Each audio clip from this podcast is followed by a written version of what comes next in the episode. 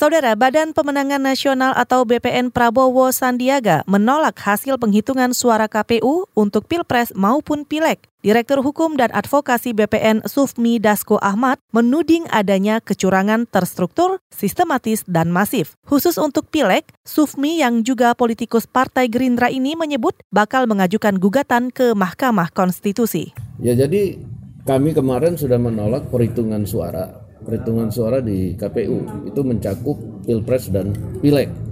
Nah, dalam Pileg ini kami temukan juga terjadi uh, dugaan kecurangan terstruktur, sistematis dan masif. Itu tadi Direktur Hukum dan Advokasi BPN Sufmi Dasko Ahmad.